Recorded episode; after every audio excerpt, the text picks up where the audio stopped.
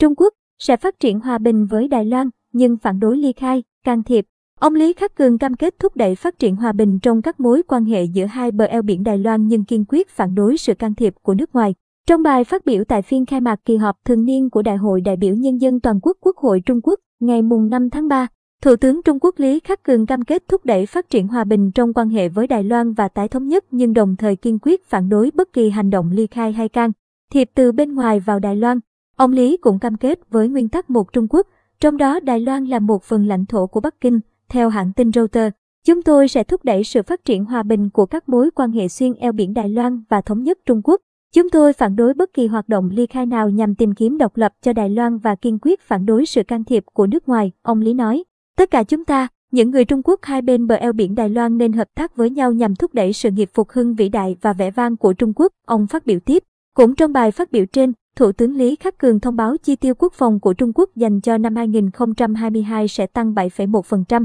đồng thời đặt mục tiêu tăng trưởng kinh tế trong năm nay là 5,5%, mức thấp nhất kể từ năm 1991.